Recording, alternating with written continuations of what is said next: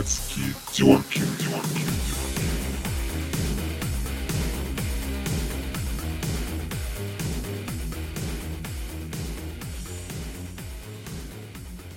Доброго времени суток, дорогие друзья!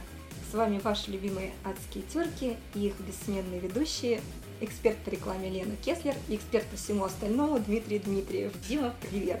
Привет! Я хотел бы, чтобы ты обозначил эксперта по сегодняшней теме. Ты эксперт будешь по овощам.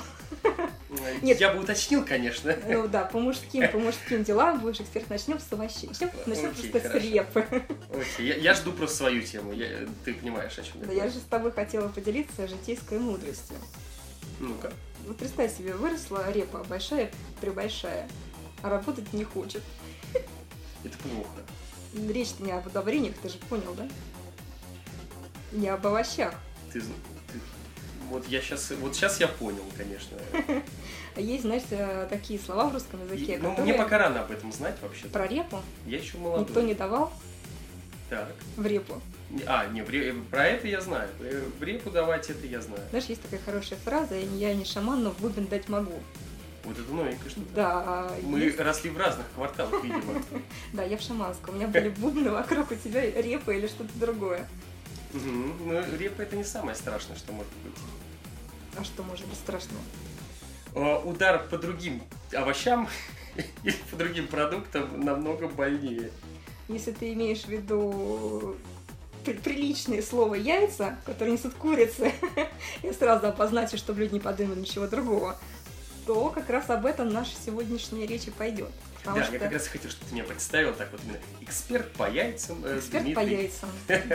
Могут не так понять, Дим. Поймут. Дослушайте до конца, вы поймете, о чем речь. Речь, собственно говоря, о том, что есть в русском языке слова, которые имеют двойной смысл. Репа, например, это и овощи, и лицо, которое при желании можно дать. И можно отрастить, кстати, тоже. Да, и дать, отрастить, а потом еще раз дать. Туда же относится табло, да. Бубен, вот, про который я говорила. И уже совсем к тому, что ниже пояса, это петух, все мы знаем второе значение этого слова, ну и яйца. Но если, допустим, репа, табло и петух не сильно рекламируются, то яйца рекламируются очень активно, и это просто катастрофа. Потому что мало того, что в них неприличный смысл перевешивает приличный, так это еще реальный продукт, который реально требует какую-то рекламу, у которой есть покупатели. И с этим словом, какой слоган ни предложи, все равно получается что-то неприличное. Но привлекающее. Ну, например, удар по яйцам. Если мы говорим про снижение цен. Страшно представить. И, наверное, мужчины просто вздрагивают. Не будет покупать это. Но мужчины, наверное, ходят в магазин со списком, и они будут вынуждены это купить. Кому адресована в данном случае реклама «Удар по яйцам» – уже второй вопрос. К женщинам, которые злы на своих мужчин. Зато разведенкам как зайдет, да? Да, к ним, кстати, хорошо. Вот такой слоган. «Яйца молодецкие, не зря так называются, вкус не забывается». Тоже для разведенок, видимо, хорошо. Фантастика просто. Где ты их находишь вообще такие? В рекламе. Вокруг нас окружают эти слоганы с яйцами. Я, видимо, как-то обхожу стороной это все.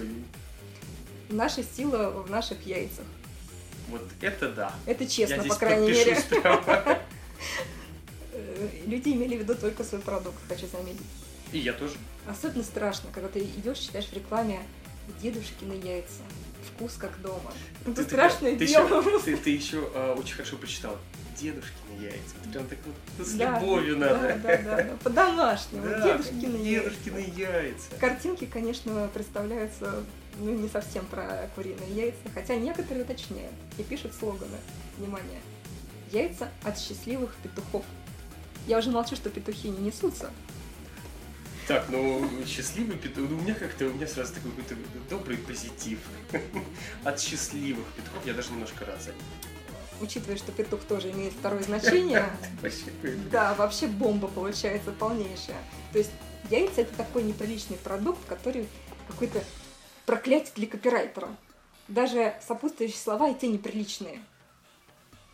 Снести яйцо, например. Да, вроде бы как бы все нормально, снести яйцо. В принципе, нормально, да. Снесла курочка дедушке яичко. Начисто. Получается, опять-таки, другой смысл. Красить яйца. Все мы это делаем на Пасху. Что ты делаешь? Вот попробуй сказать кому-нибудь по телефону. К тебе позвонят на Пасху, спросят, что ты делаешь? Ты что скажешь? Яйца крашу. Яйца крашу, да, я так и делаю. Вау, да ты пижон. Два. Такая мода красить яйца. Один синий, другой белый. Желтый. Белый нет, белый нет. А к тебе никогда в очереди с вопросом не обращались? Мужчина, у вас свежие яйца? Пока не было. Я надеюсь, не привлечет этот подкаст ко мне таких мужчин, которые будут обращаться. А я думаю, что это типичная ситуация в очереди за яйцами. Ну подожди, но с другой стороны, есть яйца, которые являются, например, символом искусства. Фаберже, например. Да, Фаберже – это выход, но тут есть другая засада. Фаберже – это не для рекламы. Такой продукт, такой знак искусства, можно сказать, можно использовать в обиходе, как эвфемизм. Это как? Ну, например, когда к тебе кто-нибудь пристает, ты говоришь, мужик, отстань, а то по Фаберже получишь. То есть ты вроде бы и не ругаешься, используешь приличное слово Фаберже, но все понимают, о чем идет речь. Это как раз и является эвфемизмом, то есть замещает неприличные слова. Ах ты в этом смысле. Не, я подумал, ну ведь это никак не помогает рекламе. В чем тут помощь? Нельзя же рекламировать, не знаю, там, Фаберже и музей. Музей вообще не пойму, как-то с ума сойдут, если десяток Фаберже будет стоить, не знаю, там, 200 рублей. Но ценность Фаберже-то точно пострадает. И мало того, мы еще потребителя ведем в заблуждение. Один раз прорекламировал и все. Получается, что яйцам ничего не светит. Бейся, не бейся, все равно пошлятина какая-то получается. Может, заменим просто иностранными словами? Вот посмотрим, на каких, на разных языках, как яйца звучат. Там, например, экс, либо давай, погугли. Айки, яйки, точнее, яйки, яйца, овульё. Ну, по-моему, все не то. Похоже, видимо, русский матерный непобедим. Но, может быть, тогда сделать проще? И не называть, собственно, яйца яйцами. А как же будем? Ну, просто опускать это слово, чтобы все понимали, что речь идет о яйцах, но про яйца не говорить вообще. Например, покупайте куриные. И так кажется, что понятно.